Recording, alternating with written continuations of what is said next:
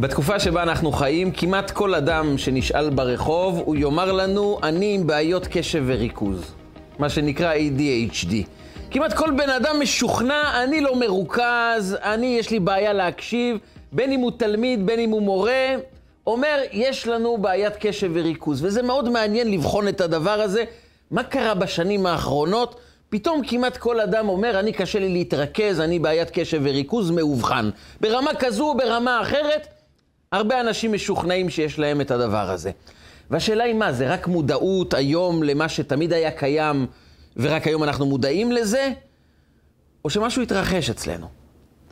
מה באמת גורם לנו לחוש שאנחנו לא מרוכזים, שאנחנו לא מצליחים להתמקד במשהו, שאנחנו כל הזמן מוסחי דעת? מאיפה זה מגיע? מה גורם לזה? ובעיקר, מה הפתרון לדבר הזה? איך נוכל לחוש בחיים שלנו שאנחנו מרוכזים, יכולים להעמיק, יכולים לחדור לעומק הדברים, להתבונן בדבר, בלי עשר פעמים לברוח להמון מקומות. איך עושים את הדבר הזה? והתשובה בפרשת השבוע. פרשת השבוע נקראת פרשת במדבר. זה לא רק שמה של פרשת השבוע, זה בעצם השם של כל הספר שאנחנו מתחילים איתו השבוע, אנחנו מתחילים ללמוד אותו החל מהשבת הקרובה. פרשת במדבר היא הפרשה שפותחת את הספר שידבר איתנו על uh, עבודת בית המקדש, תדבר איתנו על קורח וכל עדתו, על המרגלים שאנחנו שולחים לארץ ישראל, על פנחס בן אלעזר שבא ועוצר את המגפה, על כל הסיפור עם uh, בנות מדיין, על הקללות של בלעם ועל ההכנה לכניסה לארץ ישראל. אבל כל זה נקרא בשם אחד, במדבר. והשמות של התורה הם שמות שיש להם מסר שהוא לא רק מסר שמגיע מאוד עמוק לנפש שלנו, הוא גם בעצם מסר, מילה, שמבטאת את הרעיון הכללי של כל החומש. ומה הרעיון שכבר יכול להיות טמון במילה במדבר? מה זה מדבר? מדבר זה הרי מקום שאין בו כלום. אין בו חיים, אין בו צמחייה, אין בעלי חיים, בני אדם לא יכולים להתגורר שם, לכל היותר לעשות איזה סיבוב מעניין באיזה מדבר, אבל זה לא מקום מושבם של בני אדם, אי אפשר לחיות שם. אז מדבר זה מסמל בדיוק את ההפך מהחיים שלנו. ולספר קוראים במדבר. וכנראה שיש כאן מסר מאוד עמוק לחיים שלנו, וחכמינו שואלים כבר במדרש, מה הרעיון של במדבר? ואומר המדרש בפרשת השבוע שלנו. וידבר השם אל משה במדבר סיני, למה הקדוש ברוך הוא דיבר איתנו במדבר? למה מתן תורה היה דווקא במדבר? לא יותר מתאים לתת את התורה דווקא בארץ ישראל אולי? אה, במקום קצת יותר מעניין, קצת יותר חי מאשר מדבר? מדבר שממה, שם קיבלנו את התורה. ואומר המדרש, כן, הקדוש ברוך הוא בחר לתת את התורה דווקא במדבר, ויש לכך שתי סיבות. סיבה ראשונה, מה מדבר הוא בחינם? כמו שמדבר לא שייך לאף אחד, כל אחד יכול להיכנס למדבר, כל אחד יכול להיכנס לשם ולחוש שווה בין שווים, זה בחינם, לא דורשים ממך כסף, אתה לא צריך להיות אזרח של המדבר, אתה פשוט נכנס למדבר, כמו שמדבר בחינם. כך התורה בחינם. התורה ניתנה לכל אחד, אתה לא צריך להגיע עם ידע קודם, אתה לא צריך להתייחס למשפחה אה, מפוארת. זה לא משנה באיזה מקום אתה גר, לא משנה מי אתה, מה העדה, מה המשפחה, מה הרקע שלך, זה בחינם לכולם, זמין כמו מדבר. ואדם צריך להבין את זה כשהוא ניגש ללמוד את התורה. הוא צריך לדעת, אני נכנס למקום שהוא לא שייך למישהו פרטי. זה לא נחלה של משפחה מסוימת. זה שלי כמו שזה שלו, זה של כולנו במידה שווה. מה מדבר בחינם, ככה תורה בחינם. וזו הסיבה מדוע התורה ניתנה במדבר. וסיבה שנייה, מה מדבר הוא מקום הפקר. כמו שמדבר, אין כלום שם. הכל מופקר. אין אוכל, אין צמחייה, אין בעלי חיים, אין אה, מקום של התפתחות של חיים, אי אפשר שם להקים יישוב מגורים של בני אדם, זה מדבר, זה מקום של הפקר. כך מי שרוצה לקנות את התורה צריך להפקיר את חייו. אין לו כלום, ורק אז הוא יכול לקנות את התורה. סיום המדרש. ככה המדרש מסיים. בעצם שתי סיבות. סיבה ראשונה, למה זה ניתן במדבר? כי מדבר זה חינם, וככה גם התורה היא ניתנה לכל אחד בחינם. סיבה שנייה, אתה צריך לתת את כל מה שיש לך כדי לקנות את התורה. אז רגע, זה לא כל כך מובן, זה נראה אחד קצת סותר את השני. סיבה ראשונה, כמו מדבר זה חינם, ככה התורה זה בחינם, רק תבוא תיקח, זה חינם. הסיבה השנייה, כי מדבר זה הפקר ואתה צריך להפקיר את כל מה שיש לך בשביל התורה. במילים אחרות, לא רק שזה לא בחינם, אתה צריך לתת את כל החיים בשביל זה. אז לא הבנתי, התורה זה חינם, או שצריך לתת את כל החיים בשבילה? זה איפשהו קצת לא מסתדר אחד עם השני. אלא שהתורה יש בה את המדבר, שהמדבר הוא בחינם, וגם צריך לתת את הכל. ואחד לא סותר את השני, זה גם בחינם, וגם תיתן את כל חייך, ורק אז אתה תקנה את התורה. ומדובר פה על רובד הרבה יותר עמוק בנפש שלנו, שאותו אנחנו רוצים לבחון. אבל רגע לפני שנבחן את זה, יש עוד סיפור מאוד מעניין בגמרא, על רבא, בנו של רבי יוסי בר חמא, שהלך לבקש סליחה מהרב שלו, רב יוסף. היה לו רב מאוד גדול, רב יוסף. הוא היה סגי נהור, הוא היה עיוור, אבל רב עצום עם זיכרון פנומנלי. והוא כעס מסיבה מסוימת שאותה אנחנו לא יודעים, אבל הוא כעס מסיבה מסוימת על תלמידו רבא, ורבא החליט שהוא הולך לבקש סליחה מרבו ערב יום הכיפורים. הוא ניגש בערב יום הכיפורים, ערב יום הכיפור יש מצווה לאכול. יש מצווה לאכול. התורה אומרת, מכיוון שביום הכיפורים צמים, כדי שנשמור על הבריאות שלנו בצורה טובה, יש מצווה לאכול בערב יום הכיפורים. כתוב עד כדי כך שמי שאוכל ושותה בערב יום הכיפורים וצם ביום הכיפורים, זה נחשב לו כמו שני ימי צום. והוא התכונן לסעודה, ורבא שנכנס לתוך הבית של רב יוסף, הוא רואה את השמש מוזג את הכוס. מזיגת הכוס בלשון התלמוד זה לא מה שאנחנו קוראים היום לקחת קנקן ולמזוג, אלא הכוונה למזג. למזג בין יין למים. באותה תקופה היין היה מאוד משובח, אבל גם מאוד חריף. וכל אדם שהיה לו חבית יין, הוא היה מוזג אותה במים, או מוזג את היין בכוס ביחד עם מים, בצורה מדויקת כדי לא לאבד את האיכות של היין, וביחד עם זה, לדלל קצת את החריפות של היין. זה דרש מומחיות, זה דרש אומנות, לא כל אדם ידע לעשות את זה, ובדיוק השמש של רב יוסף היה עסוק בלמזוג את הכוס. רבא ראה אותו ואמר לו, תניח לי, אני אמזוג את הכוס עבור רב יוסף. הוא מזג את זה בצורה שרק הוא ידע, והוא הגיש לפני רבו, רב יוסף, את הכוס, אבל הוא לא אמר לו מי הוא. והרב, עיוור, לא רואה, מברך, שותה, ואומר, זו מזיגה כמו המזיגה של רבא, בנו של רבי יוסי בר חמא. זה בדיוק אותה צורת מזיגה. ואז אומר לו, רבא, זה באמת אני. אני פה, באתי לבקש סליחה. אומר לו רבו, אל תתיישב על הכיסא לפני שאתה מסביר לי את הפסוק הבא. הפסוק מדבר בסוף ספר במדבר על התהליכים שעברה התורה כשהיא הגיעה לעם ישראל, וכך אומר הפסוק. וממדבר מתנה, וממתנה נחליאל, ומנחליאל במות. אומר לו רב יוסף רבא, תסביר לי מה כתוב כאן. מה זה ממדבר מתנה, ממתנה נחליאל, מנחליאל לבמות? מה הולך כאן בפסוק הזה? אומר לו רבא, ככה אני שמעתי. מדבר זה מי שבא ללמוד תורה ושם את עצמו כמו מדבר, כמו שמדבר, כולם דורכים על המדבר.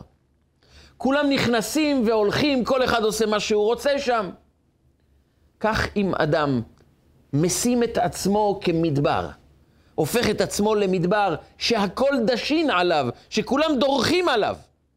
אה, אם למדת תורה כמו מדבר שכולם דורכים עליך, מכאן, ממדבר מתנה, אתה מקבל את התורה כמתנה, וכשקיבלת אותה כמתנה וממתנה נחליאל, נוחלו כל הקדוש ברוך הוא מנחיל לך את התורה, ומנחליאל במות, ואז הקדוש ברוך הוא מגביה אותך. אתה עולה על במה. כל אחד שקורא דברי התלמוד לא מבין. יש כאן הדרכה להיות סמרטוט? יש כאן בקשה להיות אדם שכולם דורכים עליו? מה, אני אמור להיות בזוי? אני אמור להיות שפל? אני אמור להיות בן אדם כזה שכולם דורכים עליו, מבזים אותו, משפילים אותו? זו דרכה של תורה, כך קונים תורה, להיות אדם שפל, שכולם יבזו אותי? זה נכון שאם אדם קיבל ביזיונות, אז כתוב שזה מוחל לו את העוונות שלו, זה מגביה אותו מבחינה רוחנית, אבל ממתי יש הדרכה לחפש להיות בזוי? הרי לא ראינו אף אחד מהחכמים שעבד כל חייו כדי לבזות את עצמו, שחיפש להיות בזוי. הם לא התלוננו כשזה קרה. הם אמרו, זה לטובה, זה יגביה אותנו, אבל לחפש להיות שפל, לחפש להיות אדם שכולם דורכים עליו, מה פירושם של דברים? מה מדבר שהכל דשין בו? כך אדם שמשים את עצמו כמדבר שהכל דשין בו, שכולם דורכים עליו, אז הוא יקבל את התורה כמתנה, ואז היא תהיה הנחלה שלו, ואז הוא, יגביהו אותו לבמה, יגביה אותו הקדוש ברוך הוא. כדי להבין מה הכוונה העמוקה שבדבר, אנחנו צריכים בעצם לבחון את צורת החיים שלנו. לא מעט פעמים בחיים שלנו, אנחנו נפגוש בני אדם שכאשר אנחנו נשוחח איתם, הם יהיו באמצע שליחת הודעה. הם יהיו באמצע כתיבת טקסט למישהו או באמצע קבלה, ולא מעט פעמים אנחנו משוחחים עם מישהו ובדיוק הוא מקבל טלפון ואומר לנו, חכה רגע, אני עונה, או שרגע הוא רוצה לבדוק משהו, אנחנו לפעמים משוחחים עם בן אדם והתרגלנו, לא שזה מוצדק, אבל כך התרגלנו, שאנחנו משוחחים ולאו דווקא שאחד מביט בעיניים של חברו, כל אחד מתעסק עם משהו אחר. תיכנסו למסעדה לא מעט פעמים, תראו זוג שיצא סוף סוף, אחרי הרבה הרבה זמן, לקצת זמן של מנוחה, לאכול משהו ביחד, ועד שמגיעה הארוחה, כל אחד מתעסק עם הטלפון שלו. הם נמצאים אחד מול השני, וכל אחד נמצא בעולמות שונים לגמרי. והגרוע ביותר זה כאשר אנחנו מתעסקים עם הילדים שלנו, נמצאים איתם, אבל לא באמת נמצאים איתם. אנחנו משוחחים איתם, אבל הראש שלנו נמצא במקומות אחרים. מה שקורה, אנחנו מרגילים את עצמנו להסיח את דעתנו. אם בכל תקופה אנחנו מוסחי דעת, כיוון שכל הזמן יש כל מיני דברים שצצים, אז היום יש לכל אדם מכשיר שגורם לו כל הזמן להיות מוסח דעת. במחקרים שבוצעו בממוצע, אדם מסתכל מאה פעמים ביום בטלפון שלו, והמחקר הזה הוא מאוד מאוד נחמד איתנו. מאה פעמים ביום אדם מסתכל עוד פעם על הטלפון, ועוד פעם על ההודעה, ועוד פעם על חדשות, וכל הזמן הוא מוסח דעת, הוא מסתכל על דברים שבסיכומו של יום הוא אומר, אבל לא הייתי צריך להסתכל כל כך הרבה. מה זה כבר נתן לי? אבל אדם כל הזמן נמצא בלי לשים לב, כשיש לו מכשיר בכיס, הוא כל הזמן אומר, אני מוכן ומזומן לענות לכל הודעה שתבוא, לכל שיחה שתיכנס, אני פנוי בקשב מלא או בקשב חלקי לכך שאנשים רוצים להשיג אותי ואני זמין לכולם. והטרגדיה הגדולה היא שאנחנו לא מתרגלים לעשות משהו ולעשות אותו. כי אנחנו מתרגלים לעשות משהו וחלק מאיתנו מוכן לקבל הודעה, לענות להודעה. כמה אנשים אוכלים והם רק אוכלים כשהם אוכלים? לאט לאט מסתבר שאנשים אוכלים וביחד עם זה מסתכלים חדשות, עונים להודעה, קוראים ספר, אף אחד לא רק אוכל כשהוא אוכל. כי מה, רק סתם לאכול? תאכל ותעשה עוד משהו, ואנחנו בטוחים שאנחנו מרוויחים עוד הספק, אבל האמת היא שקודם כל לאכול ולעשות עוד דבר זה לא כל כך בריא, כך אומרים הרופאים, אז אתה לא באמת לועס את מה שאתה אוכל, אתה בולע במהירות, אתה נכנס לתזזיות רגשיות תוך כדי המחשבות, לפי החדשות שהוא קורא, או לפי הסיפור שהוא קורא, או מה שכתבו לו, או מה שענו לו. אז זה לא טוב לבריאות, דבר ראשון, אבל הדבר החמור ביותר זה שאנחנו מרגילים את עצמנו לא להיות נוכח בחיים. אנחנו עושים משהו ואנחנו לא באמת נמצאים שם.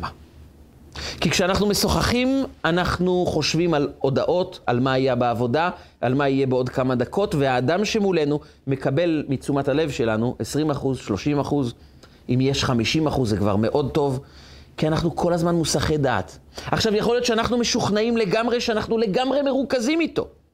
הוא גם שואל אותנו, אתה, רגע, אתה איתי? ואני אומר לו, בטח אני איתך, אני יכול לחזור על מה שאמרת. ואנחנו בטוחים שהמשפט הזה פותר את כל הבעיה. הוא רק מכסה על בעיה הרבה יותר עמוקה. שאנחנו לא מבינים שזה לא רק לדעת מה הוא אמר, אלא באמת להיות נוכח שם. להימצא במקום. ולהימצא במקום זה לא רק תקשורת חיצונית, זה בעיקר חוויה פנימית של חיבור. אני באמת נמצא שם. וכשאדם מרגיל את עצמו להיות זמין לכל דבר שנכנס, גם כשהוא משוחח עם הילד שלו, בעל עם אשתו, אישה עם בעלה, או עם החברים, או עם אנשים שאנחנו בפגישת עבודה איתם, ואנחנו יודעים שיכול להיות שהטלפון יצלצל, כבר חלק מאיתנו לא נמצא במקום. כי אנחנו מודעים לזה שיש עוד משהו שיכול להתרחש, אז חלק מהנפש שלנו כבר מוכן עבור זה. ואז אנחנו בעצם מגלים שלאט לאט בחיים שלנו אנחנו לא באמת משוחחים עם האדם האחר. אנחנו לא באמת נמצאים שם כי יש לנו עוד דברים חוץ ממנו. יש לנו עוד דברים חוץ מהלימוד שאנחנו לומדים. יש לנו עוד דברים חוץ מהעבודה, ואז אנחנו בעצם, מכיוון שהרגלנו את עצמנו, הרגלנו את המוח, שאנחנו אוכלים, אנחנו עושים עוד משהו. אנחנו משוחחים, בוא נספיק לשלוח עוד כמה הודעות. ולא פעם אנחנו משוחחים עם אדם בטלפון ואנחנו חשים, הוא לא איתנו, הוא עושה עוד כמה דברים. אנחנו שואלים אותו, אתה איתנו? ולא נולד בן אדם שיגיד, לא, אני מצטער, אני לא איתך, אני עסוק בדברים אחרים, אני באמצע לשלוח הודעה. הוא יגיד, כן, כן, אני איתך, רק שנייה אחת ואני לגמרי, זהו, סיימתי. הבעיה הגדולה שנוצרת מכך, היא העובדה שאנחנו לא מתרגלים להיות במקום שבו אנחנו אמורים להיות. אנחנו אולי נמצאים כאן, אבל אנחנו לא פה. ואנחנו אמורים לשאול את עצמנו את השאלה הכל כך מהותית וחשובה, האם אנחנו פה? האם כשאני משוחח עם אדם אני באמת נמצא איתו לגמרי? האם כשאני לומד אני באמת לומד ואין שום דבר אחר? זה אומר שגם לא יכול להיכנס שום דבר אחר. מחקר שנעשה בדק 100 אנשים שנכנסו לאכול במסעדה. מחקר מעניין. 50 מתוכם אמרו להם, אתם חייבים לשים את הטלפון כבוי בקופסה בכניסה למסעדה. תארגנו לפני כן את כל מה שאתם רוצים להתארגן, כל מה שאתם צריכים לסדר. כשאתם נכנסים למסעדה, אתם נמצאים רק במסעדה, כל אחד עם החבר שלו, ואת הטלפונים אתם שמים בכניסה. קבועים, אין טלפון בשעתיים הקרובות. 50 אחרים אמרו להם, אתם יכולים לקחת את הטלפון ולהשתמש בו כאוות נפשכם, מה שאתם רוצים, תעשו, אתם רוצים, תאכלו, אתם רוצים, תענו לטלפון, חופשי, כפי שאתם רגילים. הם יצאו אחרי שעתיים-שלוש, וחקרו אותם בהמון המון שאלות, של איזה ריח הרחתם. מסתבר שאלו שהיו עם הטלפונים לא העריכו ריחות מסוימים שהיו שם, של תבשילים, של אה, מנות שיצאו, ואנשים שלא היו להם את הטלפונים איתם, היו יותר רגישים לחוויות. ההנאה שלהם הייתה מוגברת יותר, הם ידעו מה התרחש באותו מקום שבו הם היו, כי כשאדם נכנס עכשיו לקרוא חדשות או לקרוא הודעה, הוא פשוט לא נמצא באותו מקום. הוא נוכח כאן פיזית, רוחנית, הוא פשוט לא פה. ואז אדם מרגיל את עצמו, כמה שהוא חושב, אני בן אדם עסוק ופתרתי המון בעיות, ומה הייתי עושה בלי הטלפון? כמה דברים הצלחתי לסדר. הצלחת לסדר הרבה דברים, אבל סידרו אותך יותר מכולם. אתה פשוט לא חי את החיים שלך. אתה פשוט לא יכול לתקשר. אבל אם היה מדובר רק במסעדה, עוד זה היה בסדר גמור. סך הכל זה לא היה חוויה כל כך גרועה. נהנינו. הבעיה היותר גדולה, שהמחקר ממשיך ובודק אנשים שיש להם שימוש מוגבר בטלפון. זאת אומרת, בדקו את רמת השימוש של כל אדם בטלפון, זה ניתן לבדיקה, כמה זמן מתוך היממה הוא נמצא באינטרנט, בטלפון, בהודעות, ובדקו את אה, רמת שביעות הרצון מחיי המשפחה שלהם, מהזוגיות, היחס עם הילדים, התקשורת המשפחתית, וגילו דבר ממש ממש לא מפתיע. ככל שאדם יותר עסוק במכשיר הטלפון שלו, פחות הוא מאושר מחיי המשפחה שלו, מהתקשורת שלו עם האישה, האישה עם הבעל, עם הילדים, מסיבה אחת מאוד פשוטה. אין אפשרות להיות באמת בחיבור אמיתי כאשר אני מתרגל לא להיות מחובר למה שאני עושה. כי אם אני מתרגל כל הזמן שאני יוצא, אני ברמת ריכוז מסוימת, וכאשר למשל, אם ניקח לדוגמה לימוד, אני לומד, כדי להגיע לרמת ריכוז גבוהה, אני צריך לפחות רבע שעה כדי להיכנס ללימוד ולהגיע לרמת ריכוז גבוהה. כל יציאה החוצה לדבר שלא קשור ללימוד, מפיל את רמת הריכוז לרמת אפס. ואז אני חוזר בחזרה וצריך להתחיל מההתחלה. מה שאומר שאם כל חמש דקות יש הודעה, או כל עשר דקות אני עונה, או כל רבע שעה, אני לא מצליח לשמור על רמת ריכוז טובה לאורך זמן. ואז הוא יצא לרחוב ומישהו שואל אותו, איך רמת הקשב והריכוז שלך? לא, יש לי בעיות קשב וריכוז, אני לא מסתדר אני. אבל האדם העניק לעצמו את זה, ובחינם. למה? כי הוא אמר, אני לעולם לא עושה את מה שאני עושה, אני כל רגע יוצא, אז המוח מתרגל, אתה לא יכול להישאר במקום. אם מישהו משוחח איתך יותר מחמש דקות, אתה חסר סבלנות, אתה מחפש משהו, אתה מתחיל להתעסק עם הטלפון, מתחיל לחפש עוד דברים הצידה, כי אתה צריך כל הזמן את הגירוי הזה שמשהו יוציא אותך, כי אין אפשרות להישאר במקום לאורך זמן, כי החיים מרגילים אותנו כל הזמן לצאת לכל מיני כיוונים. ואז אנחנו מאבדים קשב, מאבדים ריכוז, וגרוע מכך, אנחנו לא יכולים באמת לשוחח עם הילד ולחוש שאנחנו לגמרי איתו. התקשורת הזוגית היא לא באמת תקשורת שיכולה לבנות בינינו קשר אמיתי, מכיוון שאנחנו לא באמת נמצאים, כי הראש שלנו התרגל לא להיות פה. וזה הכוח הכי גדול של היצר הרע, לגרום לאדם, תהיה כאן, אבל אל תהיה נוכח. תעשה את מה שאתה רוצה, אבל תעשה את זה בצורה חיצונית, פיזית, מאוד שטחית. האישיות שלך, הריכוז שלך, ילך כל פעם למקום אחר. והמלחמה הכי גדולה היא מלחמת המדבר. מה, מהי מלחמת המדבר?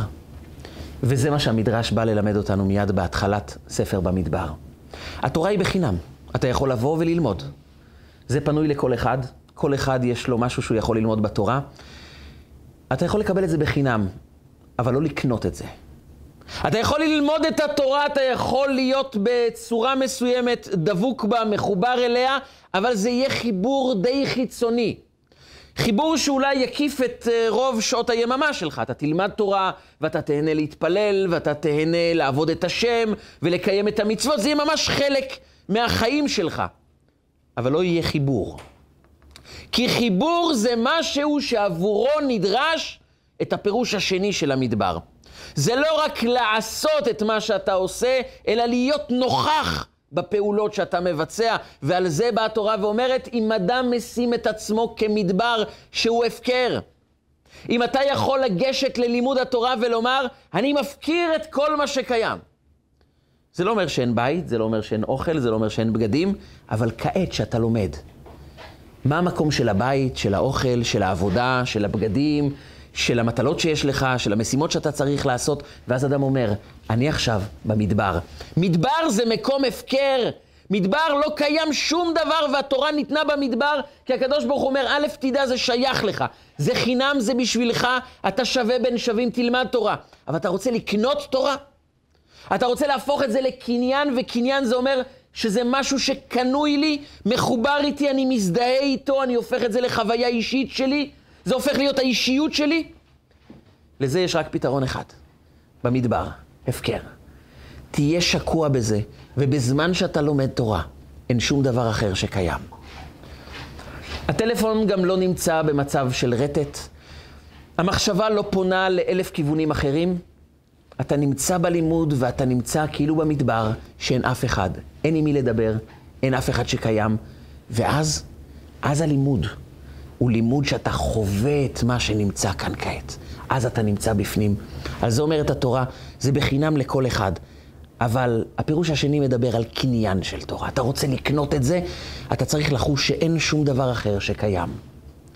זה נקרא בעצם המרחב המוגן הרוחני שלנו. המרחב המוגן זה בעצם כשאני משוחח עם אדם. האם אנחנו נמצאים במרחב מוגן? התורה אומרת לנו, כך מסביר המדרש, שהתורה ניתנה במדבר כי אמר הקדוש ברוך הוא. אם אני מכניס אותם מיד לארץ ישראל, נותן להם את התורה, הם לא ילמדו את התורה. זה הולך לכרמו, זה הולך לשדהו, יש המון עיסוקים בארץ. לכן אני יקיף אותם, שימו לב ללשון במדרש, אני יקיף אותם ארבעים שנה במדבר, שתהא תורה נכללת בהם. אם אני מקיף אותם, אני יוצר מרחב מוגן, הגנה.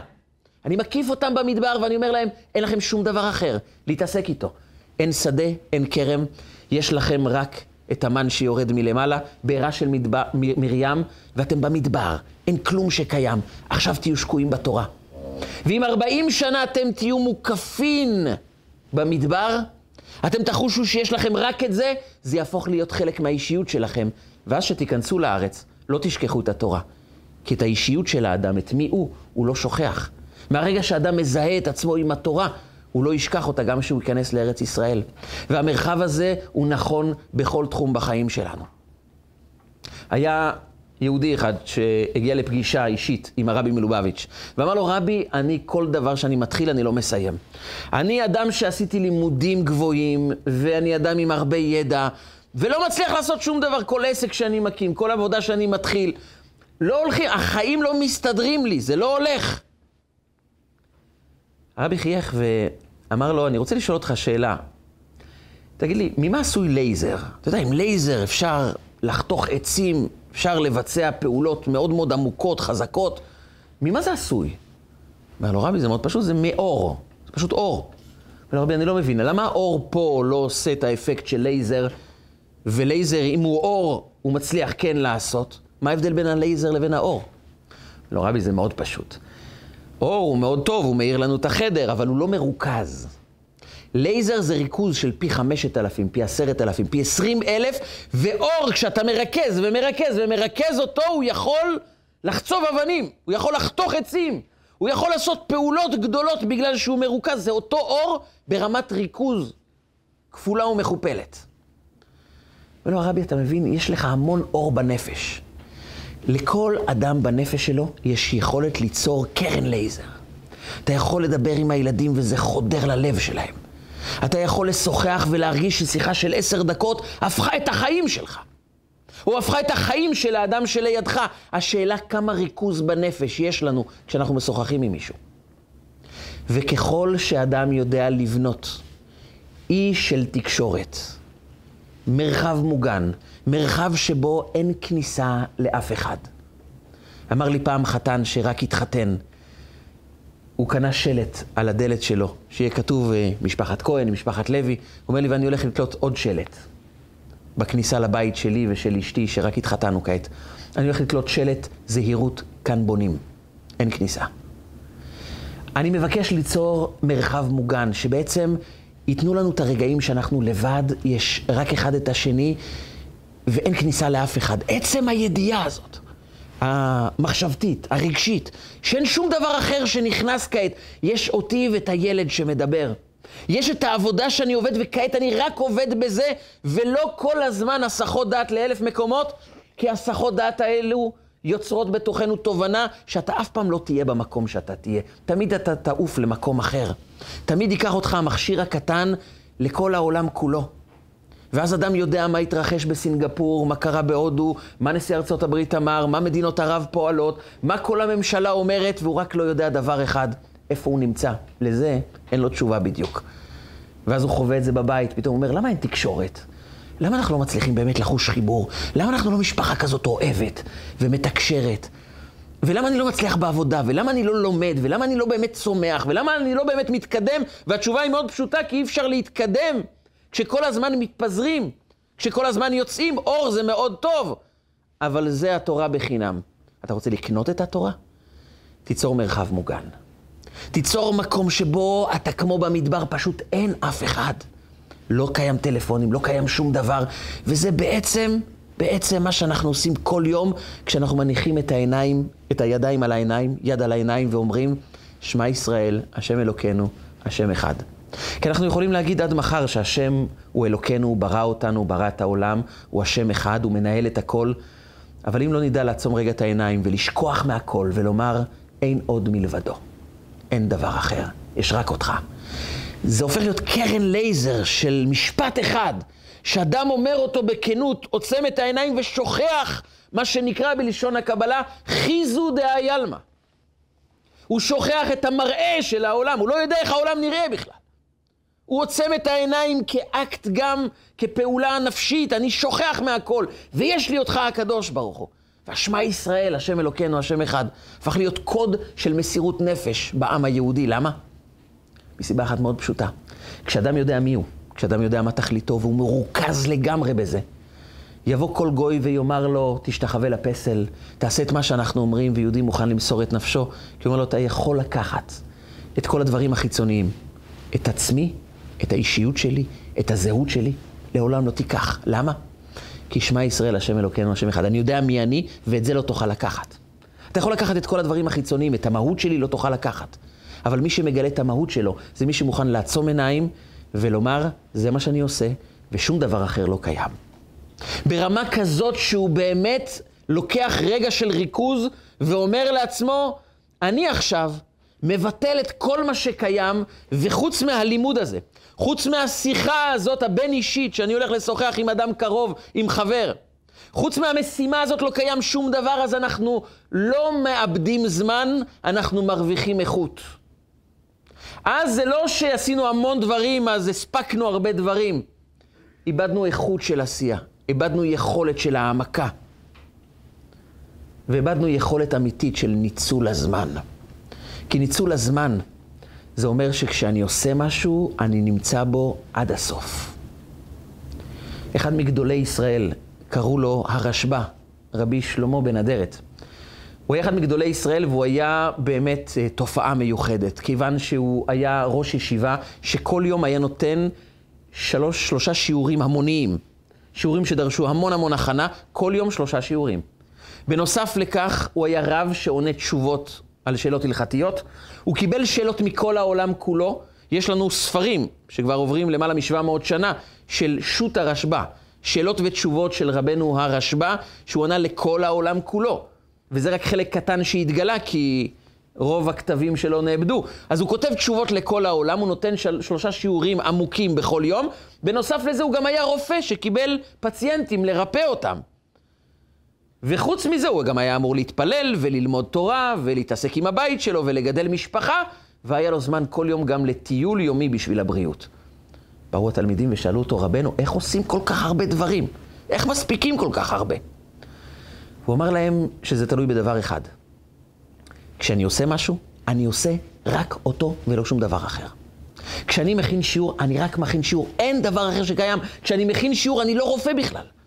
אני לא עונה לתשובות. אני לא מכיר כלום, אני כמו במדבר, ואז אני יכול לקנות שיעור, אני יכול ליצור קניין בנפש. כשאני רופא אני מתעסק רק בזה, ואז האפקטיביות גדלה, אז אני מצליח לבצע את הדברים. ואז אני מצליח גם להשפיע על תלמידים, כי מה שאני אומר, אני נמצא במילים שאני אומר, אני מתרגל להיות נוכח, אני מתרגל לעמוד במילתי, אני מתרגל לעשות את מה שאני עושה, ואני עושה אותו לעומק, ולכן אני לא נותן לשטחיות לתפוס מקום בחיים שלי. כשאני לומד, אני לא מוותר. אין הסחות דעת, זה הדבר היחיד שקיים, ולשם אני הולך, כי לא קיים שום דבר אחר. ואז מצליחים לעשות הרבה דברים באיכות גבוהה, ולא עושים המון דברים, ולא נמצאים בעבר, הווה ועתיד בו זמנית, שאז אנחנו משוכנעים בחוויה שעשינו המון דברים, אבל אחרי שנה אנחנו אומרים, מה התקדמנו בחיים? מה הספקנו? אנחנו לא ממש מרוצים מהצורה שבה אנחנו חיים. ואולי זו הייתה התובנה של הבדיחה היהודית המפורסמת על הרשלה. הרשלה, היהודי הנצחי של פולין, היה פעם במסע שלושה ימים. והוא בקושי אכל ושתה, והוא היה ממש רעב וצמא. והוא חיפש רק איזה בית הערכה יהודי שהוא יוכל לאכול משהו כשר. והנה הוא מצא באיזה עיירה, בית אה, מרזח של יהודים, מקום שאפשר לקנות קצת אוכל, והוא נכנס לשם. ונמצאת שם המבשלת, היהודייה, שמבשלת את האוכל.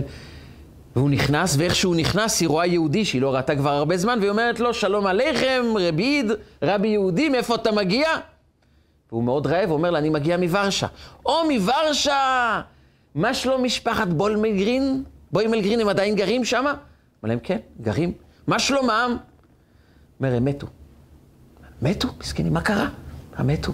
כל המשפחה? כל המשפחה מתו. אוי ואבוי, מתחילה לבכות, הם היו אנשים כל כך טובים, מה קרה שם?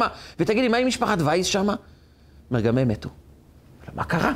כולם מתים שם? ומה עם משפחת לוי שם? מתו. מת, אני רוצה להבין אם אני חת הסינר, מה קרה? כולם מתו בוורשה? אומר, גברתי, כשאני רעב, העולם מת. לא קיים שום דבר אחר. כשאדם באמת רעב, העולם מת עבורו. אבל למה זה נמצא רק במקומות כאלה? כשאנחנו עושים משהו, האם אנחנו מוכנים להגיד, אנחנו נמצאים במדבר? וכשאדם שקוע במדבר, הוא שקוע בעשייה שלו, הוא באמת מרוכז, הוא לא מפסיד דברים.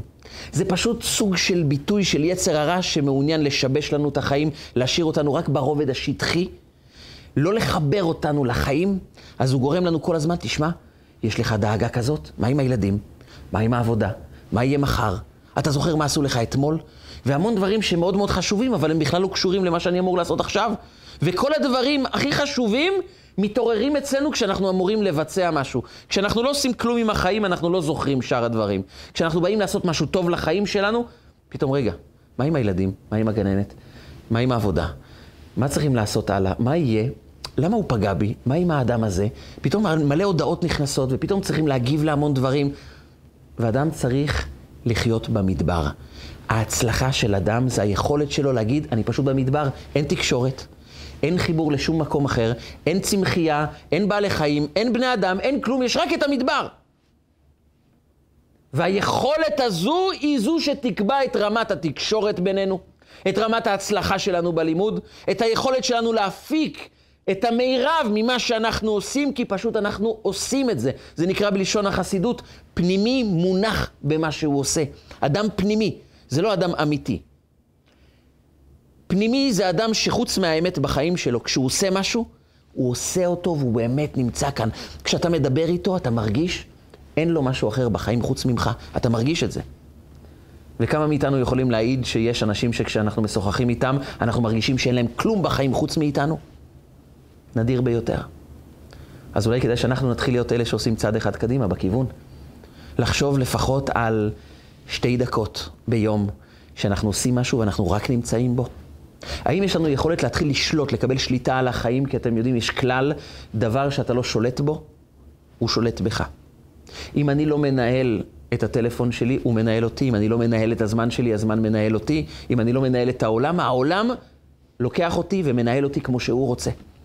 והשאלה היא האם אנחנו יכולים לקבוע לעצמנו זמני מרחב מוגן, זמנים של אי שבהם אנחנו עושים את מה שאנחנו עושים ולא עושים שום דבר אחר. זה רק אמור לשפר את היכולת האינטלקטואלית שלנו, היכולת שלנו להעמיק בדברים, היכולת שלנו לתקשר עם אנשים, היכולת שלנו להצליח בחיים, כי אנחנו באמת נמצאים איפה שאנחנו נמצאים. ועל זה באה התורה ואומרת, התורה היא בחינם. אבל אין התורה נקנית, אלא למי שמשים עצמו כמדבר. אם אתה שם את עצמך כמדבר, ואתה מפקיר את הכל, זה לא אומר שלא יהיה לך שלא צריך בית, להפך, אדם צריך שיהיה לו את כל הדברים בצורה הטובה ביותר. אבל הדברים האלה הם לא מסיחי דעת. הם כלים כדי לתת לי לבצע את השליחות שלי. וכשאני עושה את השליחות, באמת לא קיים שום דבר. לא צריך כוס ולא צריך ממתקים, ולא צריך כל מיני מסיחי דעת למיניהם. אני פשוט נמצא בעבודה, ואני עושה את זה, וכשאני משוחח, אני באמת נמצא רק איתו, וזה לא דבר שקורה ביום אחד. זה דבר שצריכים להתרגל בו. אבל צריכים להעריך את הצעדים הקטנים שאנחנו עושים. להתחיל מדקה אחת בכל בוקר, שאני עושה תפילה אחת ובאמת שום דבר אחר לא קיים. אני פשוט מנסה לרכז את עצמי, לדמיין את עצמי כמו אור שהופך לקרן לייזר, ואני אומר את המילים האלה.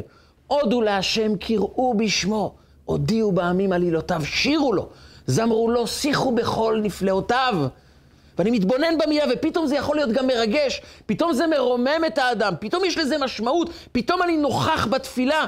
אם אדם מתחיל שתי דקות, דקה, אפילו חצי דקה, להתחיל להתרכז, הוא מתחיל להרגיל את המוח. כשאני עושה משהו, אני נמצא שם. אתם יודעים, היה פעם מפגש של חסידים, שהם התחילו לדבר כמה תפילות הם מתפללים. ואחד העגלונים הגיע למפגש החסידי הזה של רבנים חסידיים, והוא שומע אותם מדברים, אחד אומר, אני מתפלל פעם בחודש. והשני אומר, אני מתפלל פעם בחודשיים. והשלישי אומר, אני מתפלל פעם בשבועיים. אמרו לו, פעם בשבועיים אתה מתפלל? כל הכבוד. והגילון אומר, אני לא מבין, אני מתפלל שלוש תפילות ביום, מה, מה קורה פה? והם נראים דווקא דתיים. מה הסיפור כאן? הוא לא התאפק והוא שאל את אחד הרבנים, מה זה אתם מתפללים פעם בחודש, פעם בשבועיים? אני בעצמי פחות מכם ומתפלל שלוש פעמים ביום. אומר לו, לא, אתה מתכוון שאתה אומר את המילים שלוש פעמים ביום. אנחנו מדברים על מי מתפלל. אומר לו, ומה ההבדל? אומר לו, ההבדל זה שאתה יכול לקחת סידור ולקרוא כל מה שכתוב שם. זה ודאי שאנחנו עושים, שלוש פעמים ביום. השאלה, כמה מתוך התפילה אנחנו יכולים לומר שלא היה כלום, לא שום דבר היה קיים חוץ מהמילים האלו. וזה קצת קשה, אתה יודע? אז מה שאנחנו עושים זה אנחנו מחלקים את התפילה. אנחנו בוחרים קטע בכל יום, ששם אנחנו נהיה לגמרי בקטע הזה. מסמנים אותו, ויום למחרת מתקדמים עוד קטע. ואז יוצא שפעם בחודש יש לנו תפילה אחת שלמה, שבאמת היינו שם. זה בצירוף. לפעמים זה פעם בחודשיים, אולי זה פעם בשנה. אבל אנחנו עובדים תמיד להיות נוכחים במקום שבו אנחנו נמצאים. ואז אדם יכול באמת להתפלל. אז אדם חווה חוויה של תפילה, חוויה של תקשורת, כי מה יכול להיות יותר טוב משיחה שהטלפונים נמצאים בארונות בכלל, בחדר אחר לגמרי, ואנחנו באמת מתרכזים בשיחה שלנו, ואין שום דבר אחר שקיים, ואנחנו רק פה. והחיבור הנפשי הזה, זה הרי מה שאנחנו משתוקקים כל כך. זה הרי מה שהילדים צריכים, זה מה שאנחנו צריכים. כשאנחנו לומדים, אנחנו יכולים להפיק פי מאה ממה שאנחנו עושים כאשר אנחנו עסוקים וטרודים ומוסכי דעת. אנחנו יכולים ללמוד ולהתרכז בלימוד ולהגיע לתובנות עמוקות ולהתרגל לצלול לתוך עומק החיים. ואנחנו מאבדים את זה בידיים, ואחר כך אומרים, יש בעיה בעולם שקוראים לה בעיית קשב וריכוז. זה איזה גזירה כזאת שנחתה עלינו. זה לא גזירה, זה פשוט בידיים שלנו, תרתי משמע. במה אנחנו עושים עם הידיים שלנו? במה אנחנו בוחרים ללחוץ? האם זה על פליי, על להדליק, על להפעיל או לכבות. ומי שלא יודע להשתמש עם האצבע בכיבוי לשעתיים הקרובות, הוא בעצם קובע שיש מכשיר קטן שמנהל לי את החיים, ואז החיים שלי הם חסרי קשב וריכוז, לא רק לאחרים, בעיקר לעצמי. ומי שיודע לקחת את הטלפון ולכבות אותו ולשים אותו בצד, ולכבות גם אה, לא רק את המכשיר, לכבות את שאר המחשבות, לכבות גם את שאר הדברים, אז הוא הופך להיות אדם שהכל דשין בו, והוא לא מושפל. הוא פשוט מפסיק להיות נתון לשליטה של מה אמרו העולם. זה לא שמישהו אמר לו איזה משפט פוגעני, והוא אומר, איך אמרת לי כזה דבר, איך פגעת בי? והוא ממורמר ושלושה ימים הוא מסתובב, איך הוא העז לפגוע בי? כמדבר שהכל דשין בו. לא שאתה משפיל את עצמך, אתה פשוט לא שם לב מה אנשים אומרים. זה פחות תופס מקום, כי הסיבה שאנשים שולטים על החיים שלנו, כי אנחנו הענקנו להם את המפתח לחיים שלנו. כי אמרנו, מה שאתם אומרים זה מה שאני עושה. אני מוסך דעת ממה הוא אמר, מה היא אמרה, מה הוא חושבת, מה הדודה אומרת, מה חמותי ומה השכן חושב. ואז אנחנו לא פנויים להקשיב לעצמנו, כי אנחנו מקשיבים לכל העולם. אבל מי שיש לו יעד, לא יעד של גאווה, של התנשאות, של אני יותר טוב מכולם, חלילה. אלא להיות מרוכז בעבודה שלי. זה מטרתי, זה תפקידי. אני הבנתי שזו שליחותי, אני עושה את זה ומתעלם מרעשי הרקע. ואז כולם יכולים לדרוך עליו, פשוט לא אכפת לו. אם אדם משים את עצמו כמדבר, שהכל דשין בו, אנשים יכולים לרדת עליו, לצחוק עליו. לא חלילה שאדם ירשה לאנשים לפגוע בו, ירשה להם לבזות אותו. הוא פשוט לא נמצא שם, זה לא אכפת לו. ההוא ריחל עליך, הוא לא משנה את חייו בגלל שההוא אמר עליו לשון הרע. כי ככל שיש לנו משמעות חיים, ככל שאנחנו מעמיקים בצורת החיים שלנו, פחות ופחות אנחנו שומעים מה אנשים אחרים אומרים. פחות זה מדבר אלינו. כי מי ששומע את הדיבור של נשמתו, לא שומע דיבורים של האחרים שבאים לפגוע בו. אם אדם משים את עצמו כמדבר שהכל דשין בו, כולם יכולים לדרוך, אבל הוא אפילו לא מרגיש את זה, הוא לא נמצא שם, הוא נמצא בשליחות חייו. התורה נקנית לו כמתנה, הוא מקבל אותה כנחלה. וממדבר, מתנה. וממתנה, נחליאל. הוא מקבל את זה כנחליאל, ואומר רבה לרב יוסף, ומנחליאל במות, ואז הוא מוגבע. אז פתאום הוא מוצא את עצמו בגובה האמיתי. כי הוא לא הקריב את חייו בשביל מכשירים, בשביל אנשים, בשביל דיבורים אחרים. הוא לא היה מוסך דעת, הוא היה מרוכז מאוד בשליחות חייו, צעד אחר צעד. ואז הוא פנוי, פשוט לגדול, פשוט לעלות, פשוט לצמוח. המסר הגדול הוא שאנחנו צריכים לעשות צעד קטן. זה לא מתחיל משינוי טוטאלי של כל החיים, אבל ממוכנות לשאול את עצמי, מה מחר אני עושה ואני עושה רק אותו. מתי אני מוכן לכבות את הטלפון? אולי לחמש דקות. אבל אני מכבה אותו ואומר, אני מנהל את החיים שלי. זה לא ינהל את חיי. אנשים לא יקבעו עבורי מה אני אמור לעשות. אני לא פה עבד שאמור לשרת את כל העולם כולו ולשכוח מי אני. אני מכבה אולי לחמש דקות, אבל בחמש דקות האלו אני עושה משהו שהוא מצמיח אותי, מקדם אותי. אני הולך לשוחח עם הילד, אני הולך ללמוד משהו. אני הולך לבוא ולחשוב איך אני מתקדם בחיים שלי ואני עסוק רק בזה. ומנחליאל במות, ואז אני מתחיל לעלות. אני מרגיל את עצמי שמה שאני עושה, אני באמת עושה אותו.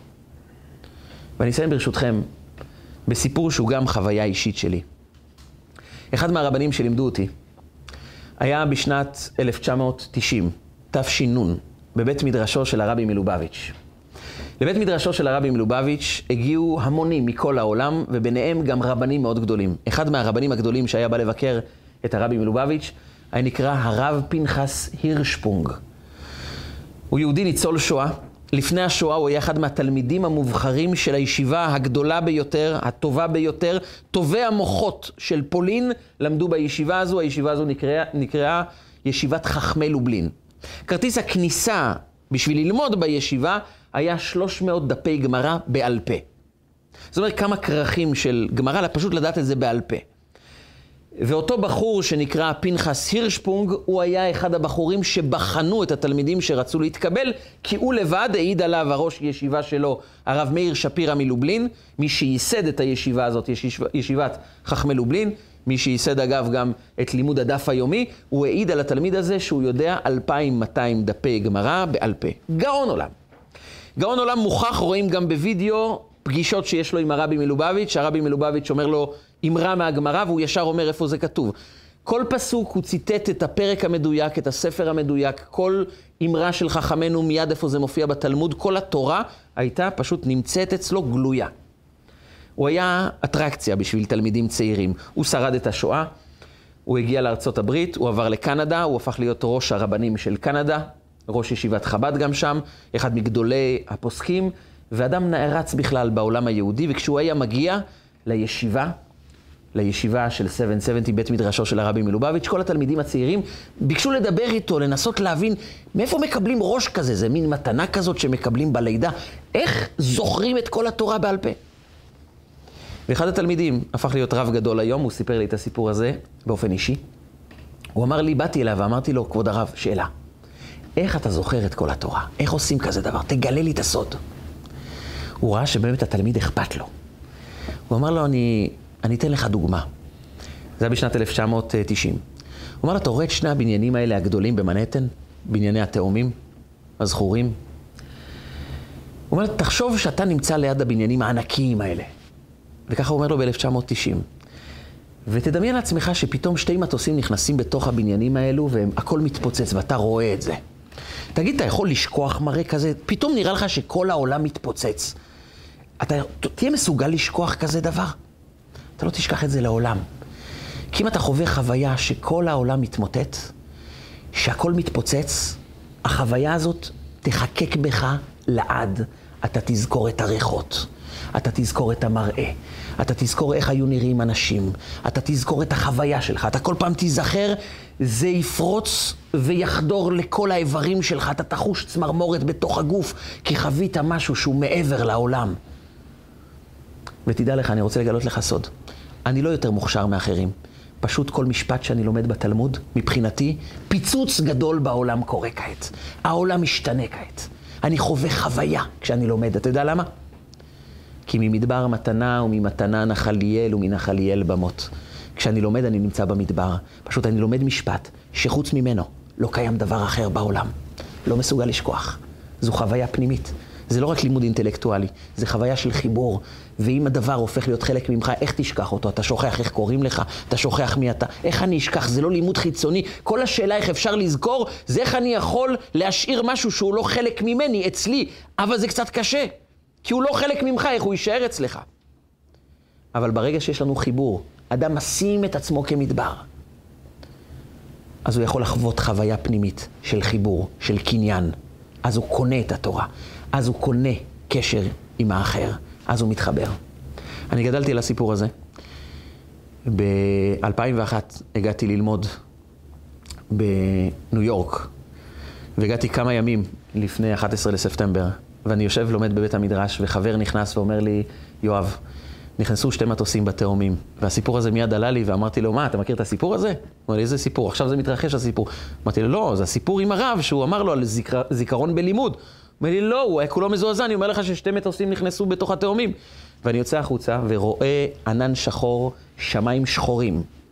ואנשים רצים כמו מטורפים, וכולם רצים לגגות, וגם אני רצתי לגג, ואני רואה את שתי הבניינים בוערים כמו שני גפרורים, וראיתי אותם בשעה תשע וחצי בבוקר קורסים. ואמרתי, אחרי הטרגדיה הזאת, אולי אפשר ללמוד משהו לחיים טובים יותר. מה אנחנו יכולים לעשות שבו העולם מתפוצץ לגמרי, הוא פשוט לא קיים. ורק קיים הילד הקטן שאיתו אנחנו משוחחים, ורק הוא קיים בחיים שלנו. מתי אנחנו יכולים ללמוד ורק להיות שם כמרחב מוגן? מתי זוג יכול לשבת ולשוחח באמת כששום דבר אחר לא קיים? אומר לנו הקדוש ברוך הוא, זה הדרך לקנות הצלחה, זה הדרך להתחבר. חיבור מתרחש כשאני נמצא פה ורק פה, ונותן לכל מסיחי הדעת פשוט לצאת מהעולם. אז אנחנו מתחברים לתורה. אז אנחנו מתחברים לקדושה. זה לא רק דבר שאנחנו לומדים עליו, אלא דבר שאנחנו חווים אותו. ובחיבור בינינו, חיבור אמיתי בין אדם לחברו, וחיבור אמיתי בין אדם לקדושה, אנחנו יוצרים אור אמיתי, ואז חיבור של העולם גם לקדושה העליונה שתבוא אלינו עם משיח צדקנו במהרה בימינו, אמן ואמן.